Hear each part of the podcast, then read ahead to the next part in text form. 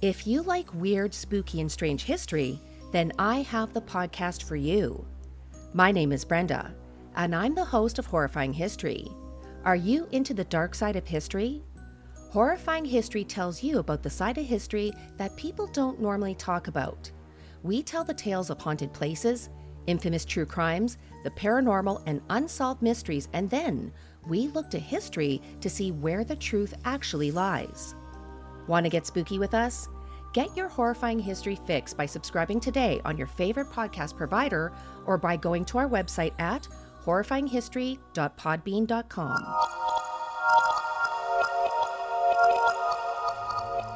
Lovely was quoted as saying, "I wanted the world to know that my son was not a drug dealer.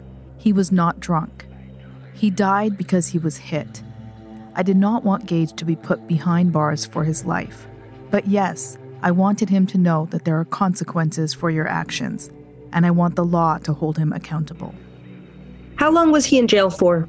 Three months. Have you ever seen him and or spoken with him after that? No. Um, I the last time I saw him was when the judge let him go. After that, no, I haven't seen him. What, what would you say to him if you did see him? I really would ask him what exactly happened. You know, the the real story still hasn't come out of his mouth. So I really want to know what my son said, what his last words were. I'm your guest host, Lisa Lillian, also known as Hungry Girl for you foodies out there. You're listening to Speaking of Crime with Gia and John. We are so happy to have Lisa back again co-hosting with us this week. And make sure you head over to hungry girl dot com and check out her guilt-free recipes that are super easy to make and just delicious. In the end, the justice system failed Praveen and his family, but Robinson wasn't going to allow that to be the end. He filed a petition for a writ of mandamus, which is a legal filing asking a superior court to order a lower court or government official to do something. In this case, asking the government official to properly fulfill their official duties or correct an abuse of discretion.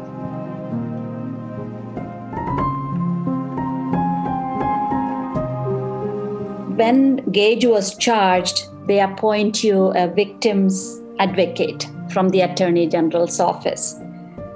So that lady was in contact with me throughout until the trial. So she had told me, when the trial starts, I will be there. I'll stay in a hotel. I'll be, I'll be with you. I'll sit next to you, hold your hand, and blah, blah, blah. Never saw her. She never came. And I didn't even think of all that during trial. But after all this, I'm like, what is going on? And especially when he, Robinson, wrote down um, uh, the, what is that, writ of mandamus, that's what it's called. It was a seventy-page document to say what this judge did is wrong. He was going to, the Supreme Court took it. It was in their file, but then Attorney General's office, they called Robinson and they were going to block it. So Robinson said, I don't think we have a chance. And I was like, oh my God. So I called that Inspector General from Lisa Madigan's office. And I told him, please don't interfere. Let the Supreme Court hear it. Let them hear and see. You know, and then he's like, oh, we are not interfering. I said, that's not what I am hearing from Robinson, you know. See, Robinson does not take too many cases into the Supreme Court, but the Attorney General always has a close connection with the Supreme Court. So who are they going to listen? When they said, when they asked, when Attorney General's office asked the Supreme Court for reports on Praveen, you know, they are naturally going to think, oh, they have some kind of interest in this case. And then the Attorney General's office said they did not have any anything that Robinson filed. And I said, I know for a fact, everything he files, he sent a copy to me. and he sent a copy to the Attorney General's office. And I said, I know you have it. Then why did you call the Supreme Court? You know, then they they think that you have an interest in this. And then he said, at the end, the Attorney uh, General's office, the Inspector General told me, uh, he's like, oh, I will let him proceed with it. But the Supreme Court ever takes up this case, we will appoint a lawyer from our office for the judge. But in few weeks, we got a notice that the Supreme Court refused to hear it. Robinson had only that one chance to file the writ of, writ of mandamus. Just one time, he couldn't do it. Um, so then he had to uh, dismiss the case. He, he could not charge Gaege again on the case that was dismissed by the judge, you know, so he had to dismiss the case and start all over. So that's where it was. And then he came here, Robinson and his partner came to us and they wanted to talk to us. And my husband and I, we both told him, we don't want another trial because, you know, to sit through another trial. I, and we told him we heard everything we wanted to hear and we feel like we got justice. Putting Gaege in jail for sixty years is not going to bring our son back. But I wanted him to learn a lesson, you know, that you cannot commit a crime and walk around. And with the judge, I wanted somebody to prove him wrong, you know, what he did is wrong. And then Robinson said, you know, the fact that you are telling us that you have peace gives us so much, you know. But he said, but for us, we have a convicted felon out there, and we have to watch out for the people of Illinois. So he said they would proceed with it, but you know, it's not an easy process, especially because the the verdict was guilty on one, not guilty on the other one. So he, he has to have a predicate to Um, go with the charges. So that's what he's working on. And he he always told me, I will never give up on it. And he said he could be charged today, tomorrow, twenty years from now, anytime. So there is like a sword hanging on his, above his head. And if a police officer stops him, they pull up his record. He, they all know that he was charged and he was guilty on a murder. Um, so he's um, painted forever, you know, and I, to me there are days that I don't even think of him, because if I think of him, I see all the injuries on Praveen and all that, you know. So and if he gets charged, we will be there for everything that Robinson does.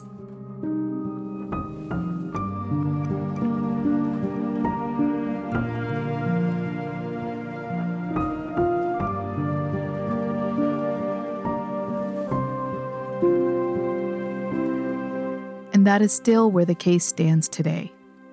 Gaege has been free since the date of sentencing back in September of twenty eighteen. He has gone on with his life as if none of this happened, as if he didn't kill another human being, someone's son, brother, cousin, and beloved friend.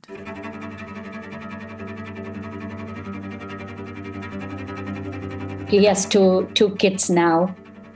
People message me from uh, even now, oh, I saw him here, he's doing this, he was at, you know, this, and he was in a fight and all that. Even the after the judge let him go, there was something that happened there that he was involved in a theft of this, um, uh, there is, you know, they have this big, they do, they, it's, it's, it's like a truck that all these boys in Southern Illinois drive.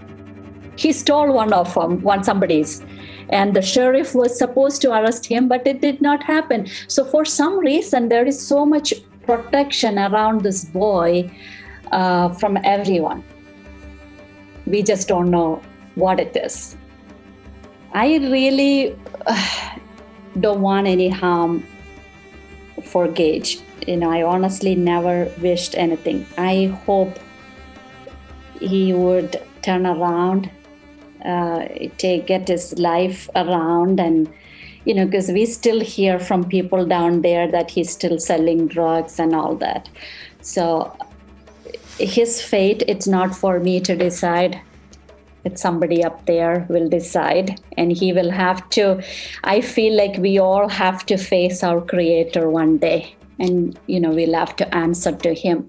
So I will leave it up to him to decide on Gage's fate. It's not, it's not for me to decide, but I wish he would use this incident in his life to make a change in somebody else. Um, Will it happen? I don't know. the, the way he is going, I don't think. There are days that I purposely don't think of him, you know. Um, I never go and look at his Facebook, or I, I don't do it. Um, it's, it's just something that you want to stay away from. You know, and I, even in the uh, in victim's impact statement, I said, there are days that I don't even think of you, because the minute I think of you, I have to remember my son's injuries. I only want to think of my son's smiling face. The question we keep asking ourselves, and I'm sure you are all thinking the same thing, is what made the judge overturn the jury's guilty verdict? This is something that rarely happens in our country. To have a judge throw out a unanimous verdict and free a defendant who was found guilty on the evidence admitted is extremely rare. It's not the way our justice system should work. Our legal system relies on juries, and for a judge to find a loophole, a very weak one at that, and let a murderer walk free is a very big failure of the criminal justice system.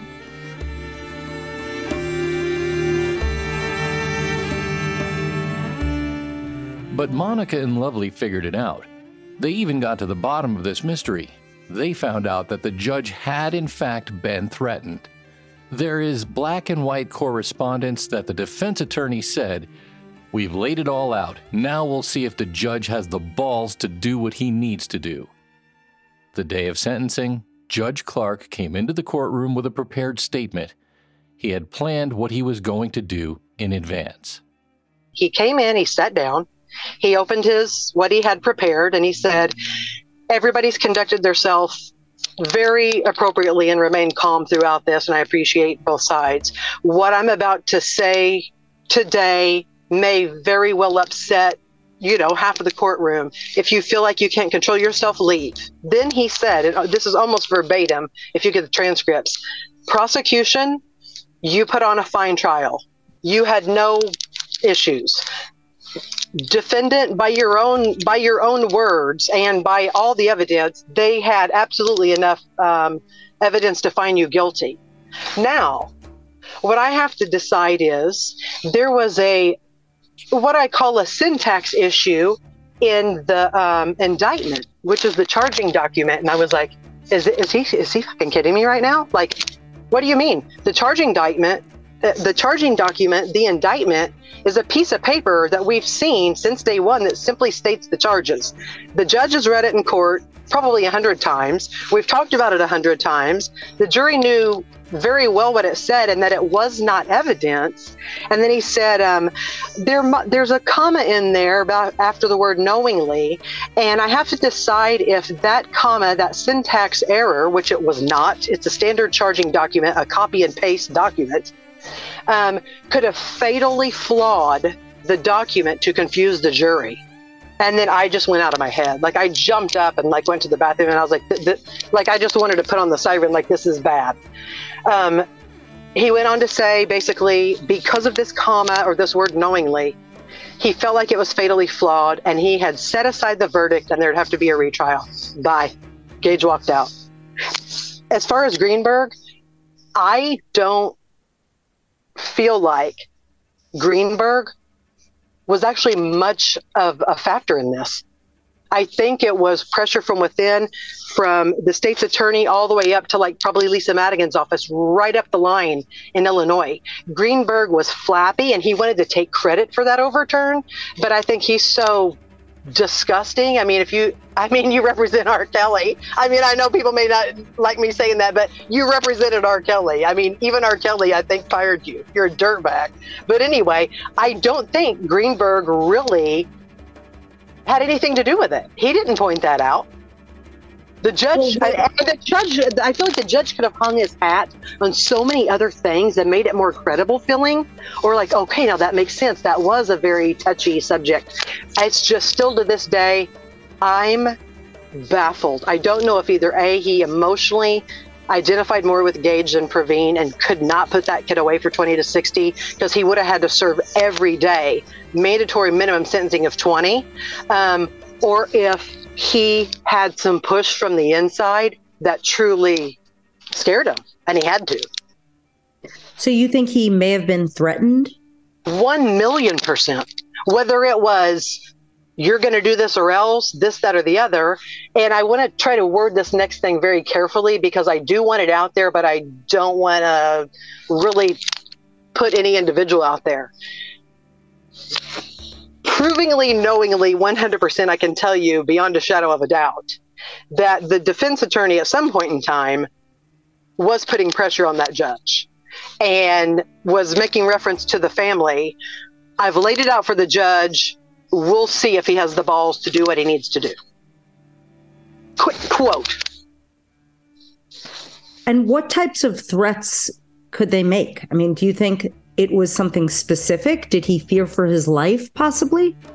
I, that's the million dollar question I ask myself every day. If I could talk to one person right now, besides Jesus or a dead relative, I would get a hold of Mark Clarke and say, did you just not, were you just not able to put what looked like your own son in jail over somebody that their son didn't look like him to go to jail? Could you emotionally just, you didn't think he deserved it, which is wrong because you have to follow the law and you didn't? Or did they have something on you or tell you, you will do this or you will have problems? Those are the only two rational things that I can ever, ever make sense of for it to be. It was not because that had merit. He knows what he did was not warranted by law and has no merit, and you won't find another judge or another lawyer that agrees with him beside Greenberg. Reverting back to when the case was overturned and the judge made that decision, hmm. have you had a chance to speak with any of the jurors at all about that? No, no, I did not. Um, I don't have information about the jurors. So, you know, I heard like rumors. I'm not sure that they all were upset. They all were upset. Um, so, you know, I I even said it publicly when the media asked me. I mean, I felt so bad for Robinson and for the jurors. You know, this was such a um, really emotional trial, you know, for two weeks to sit there and listen to all this, and they make a decision and the judge to turn around and do this. What a slap. You know, I was feeling so bad for them. Um, I mean, you kind of lose your trust in the justice system. So, you know, I did not get a chance to talk to anybody, but I hear that they all feel bad. Yeah, but none of them have spoken publicly. No, okay. no, but no, only the jury foreman, she filed, uh, I mean, she called Robinson. There was a claim filed because of the juror harassment, you know, so that was the only thing. There were three times that the juror, jury foreman was harassed. So there, there was a um, filing on it, and the judge did not do anything. He didn't care that whether the jury was harassed or not. How long was he in jail for? Three months. Have you ever seen him and or spoken with him after that? No. Um, I the last time I saw him was when the judge let him go. After that, no, I haven't seen him. What, what would you say to him if you did see him? I really would ask him what exactly happened. You know, the the real story still hasn't come out of his mouth. So I really want to know what my son said, what his last words were. Um, that's all. You know, I'm not going to curse him out or anything. I just want to know what he did. Maybe that will make him feel better. I'm sure he's going through, you know, if he has a soul. I, I, I wonder if he has one. But I think, you know, he, he has to think of it every night. And maybe if he comes out and tells me what happened, it probably is a piece for him too. Lovely never had a chance to read her victim impact statement during the trial. And in hindsight, she expressed some regret. She thought maybe it was her statement that allowed the judge to feel okay about letting Gaege walk free. I will. I'll send you my victim's impact statement. You know, you can read it. It's a. Uh, I never had a chance to read. Sometimes I'm like, you know, maybe the, after the judge read it, he probably thought, oh, this lady is okay, even if I let him go. You know, I, I don't know what he was thinking. Lovely read her victim impact statement for us. This is what I wrote.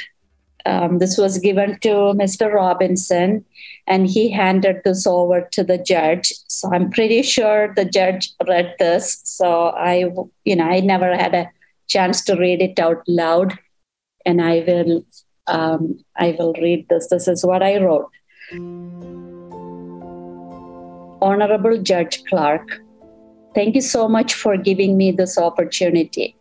I have waited for this day for four and a half years. First of all, let me thank you, Your Honor, for presiding over my son's case. We thank the jury who spent multiple days listening to the evidence and made a decision at the end. We thank the Special Prosecutor's Office, the Director, Mister Delfino, Prosecutors, Mister David Robinson, Mister David Neal, for their professionalism and empathy towards us. We thank the Carbondale Police Department for assisting Mister Robinson in the investigation process, especially Chief Grubbs, Lieutenant Goddard, Officer Weissenberger. We know this was not an easy process. Praveen Matthew Varghese, my Wawa, my baby, our only son, who was supposed to carry our family name, was a loving son, protective brother, responsible grandson, adored nephew, funny cousin, a loyal friend, and so much more to everyone who knew him. He never ever held a grudge towards anyone. He only wanted everyone around to be happy. He lived up to his life motto, YOLO, you only live once. A piece of our heart is gone when we lost him, and we will never be the same. Praveen had a very specific goal set in life. He was on his way to make a career in law enforcement. Gaege, I know you said in your initial police interview that you are not used to my kind of population. I want to tell you a few things about my son, who he was for us, how much we miss him, and how much pain his absence cost us, and the nightmare we go through on a daily basis to live without him. For the past four and a half years, I have been on a path that I don't wish on anyone. My husband, who is my best friend, went silent when he lost his only son. I watched my husband go from a joyful, happy, fun-loving man to a walking zombie whose heart was sh- shattered. He could not handle all the character attacks, the lies, and false accusations that followed. I had to get used to the silence between us.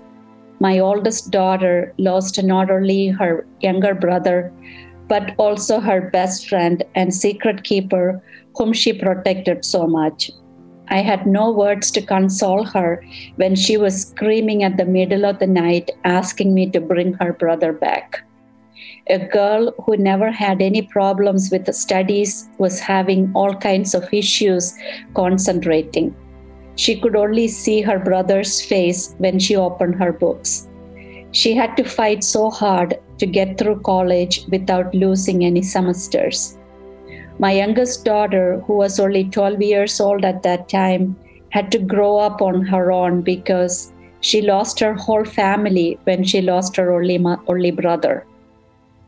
I was not there for her to take her to all the extracurricular activities and programs, and I was not there to help her with her homework, which I used to enjoy doing for my kids.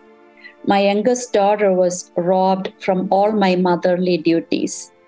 The silence at our home scared me.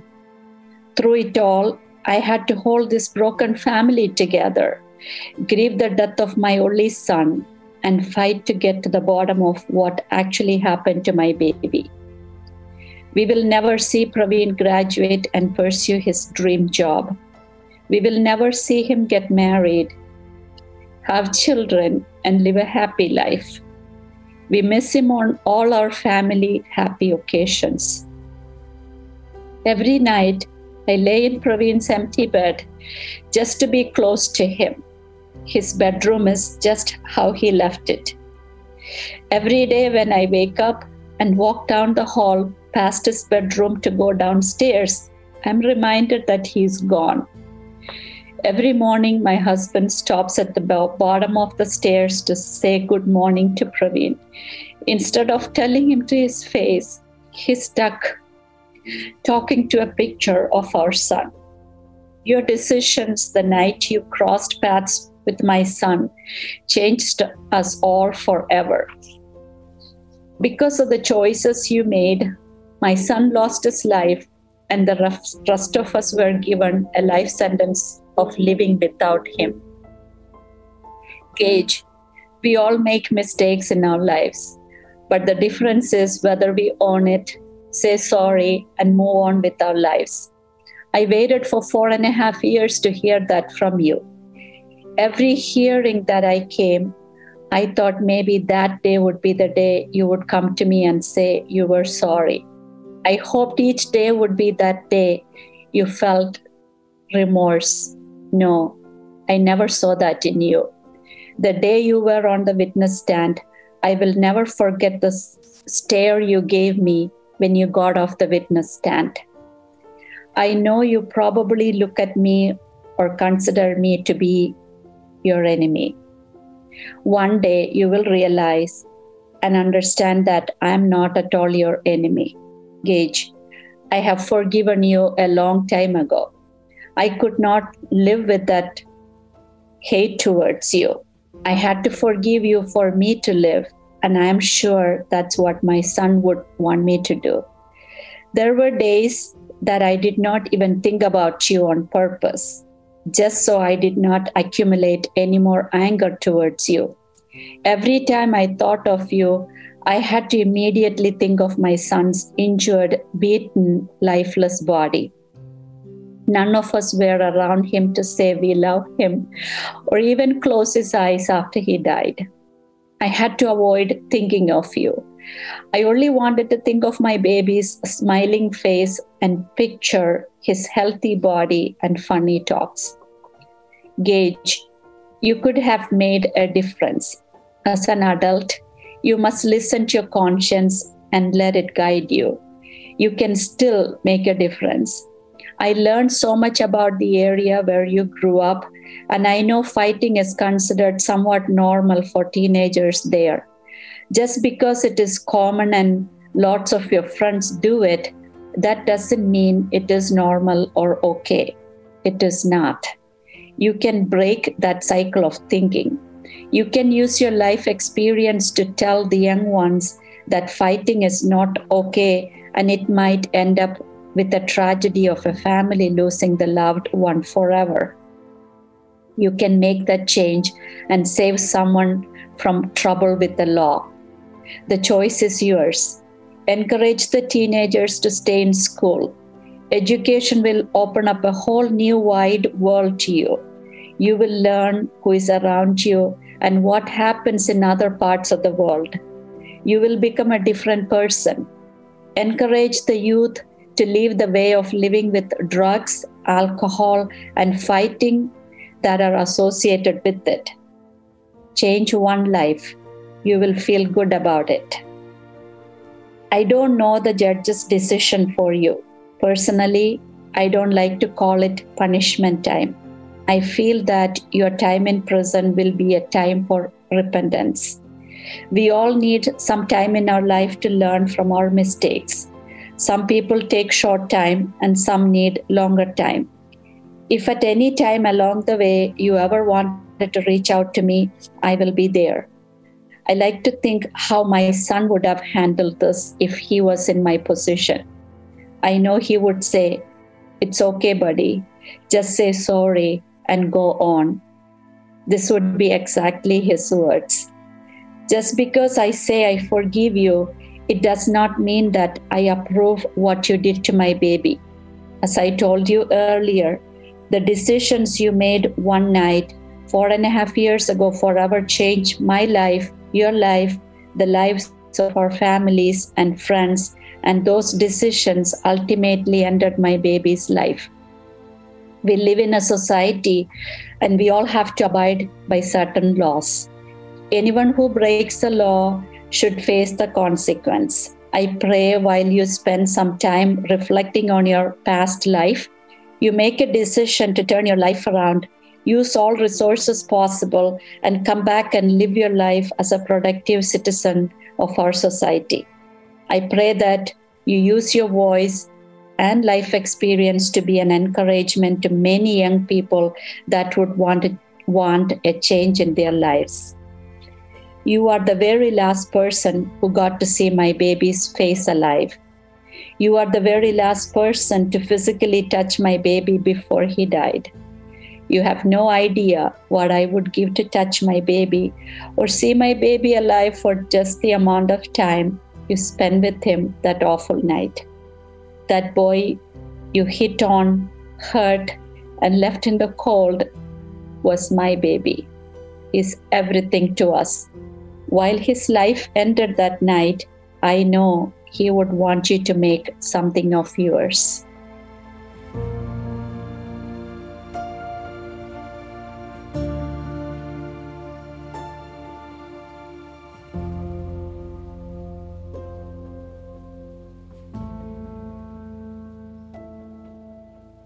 We asked Lovely if she has regrets about moving to this country.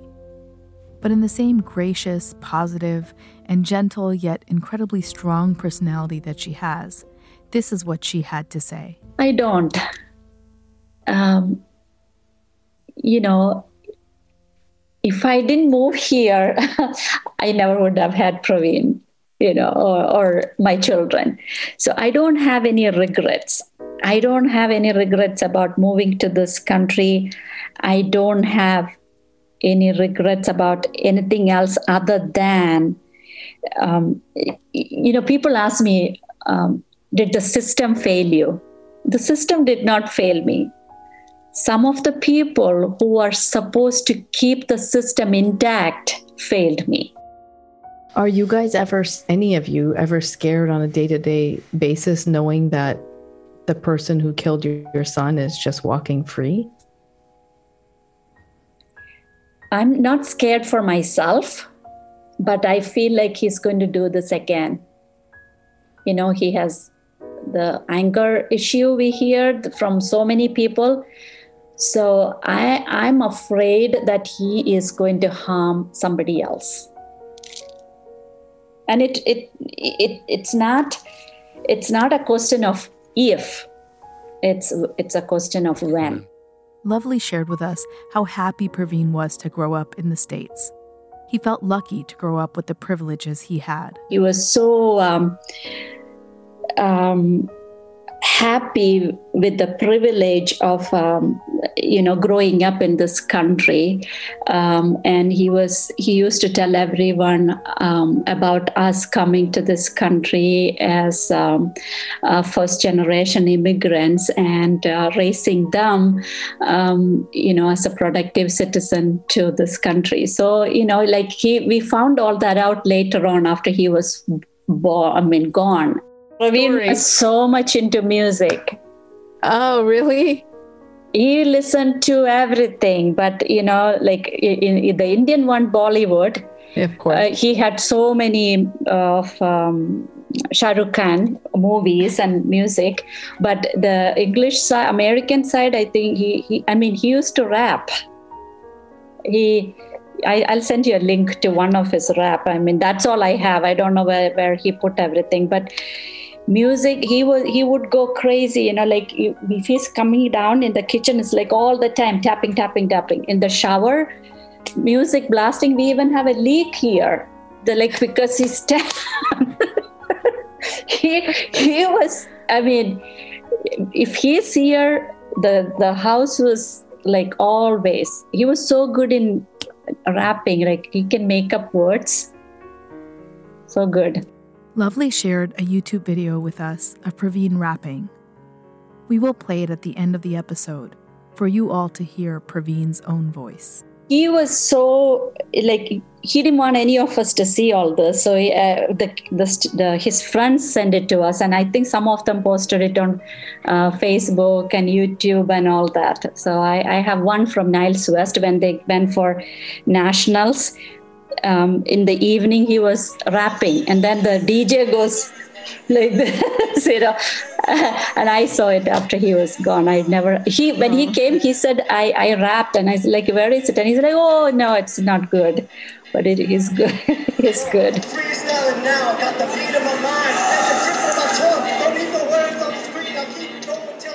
Are you truly okay with how things um, have ended up? Or are you actively pursuing a retrial of some sort?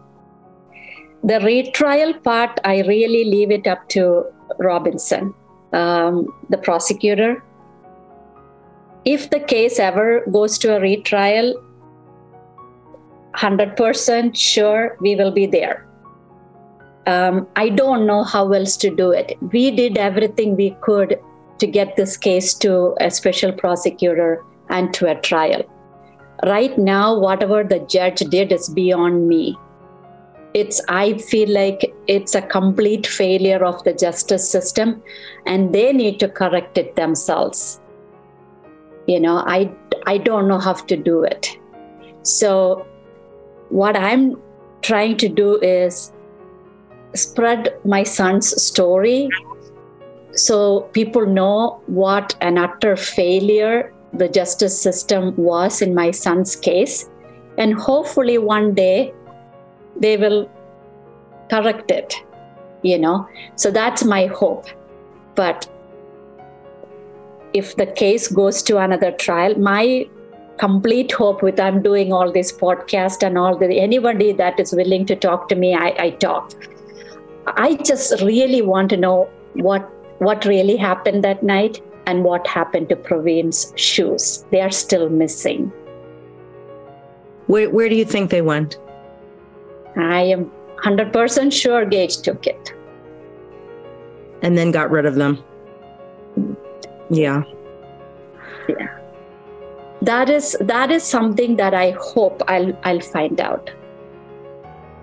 You know, well, that's maybe, the maybe you will one day. One day.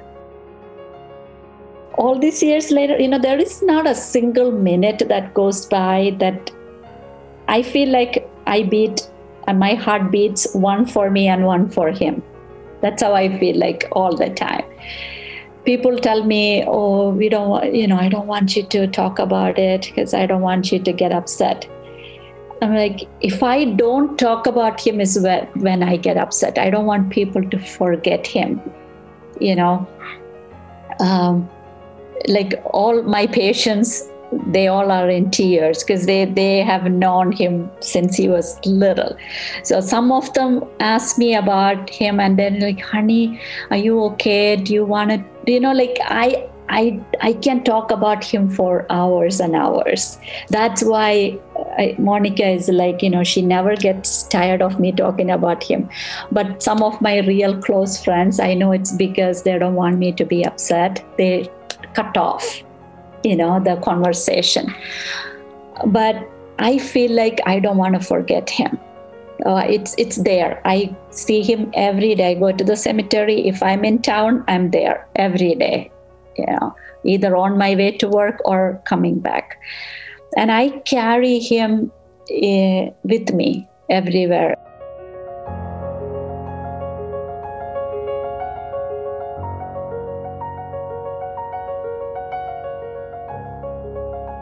I picture Praveen in Gage's place.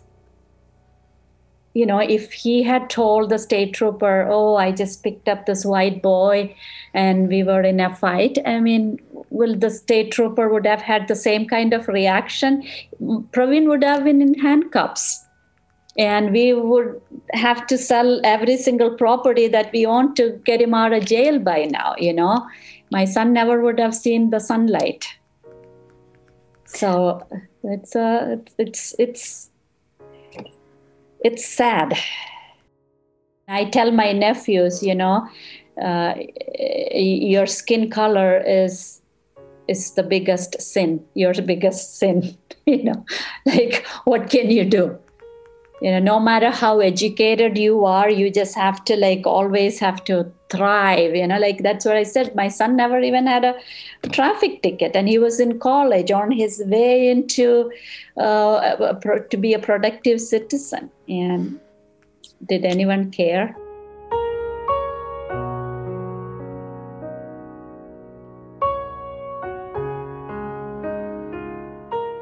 Next week, you will hear how Lovely and her family, along with Monica, continue to honor Praveen, and some surprising things that have happened to Lovely since Praveen's passing. In some beautiful ways, she still connects with him. If you're interested in this story and you want to know more about the case, you can check out our social media pages. We will be sharing videos of the police interviews, photos, and documents from the case. We are at Speaking of Crime on Facebook, Instagram, and TikTok, and at Crime Speaking on Twitter. Please help us share Praveen's story.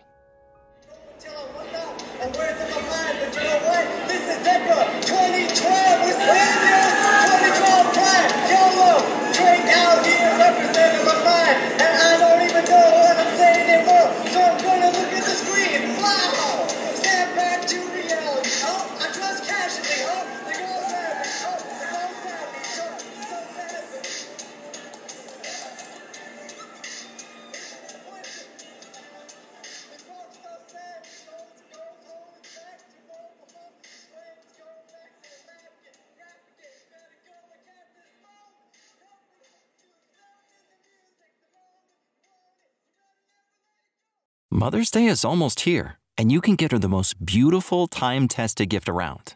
A watch she can wear every day for Movement. Whether mom's into classic dress watches, rare and refined ceramics, or tried-and-true bestsellers, Movement has something she'll love. And right now, you can save big on the best Mother's Day gift ever with up to fifty percent off site-wide during Movement's Mother's Day sale at M V M T dot com. Again, that's up to fifty percent off at M V M T dot com.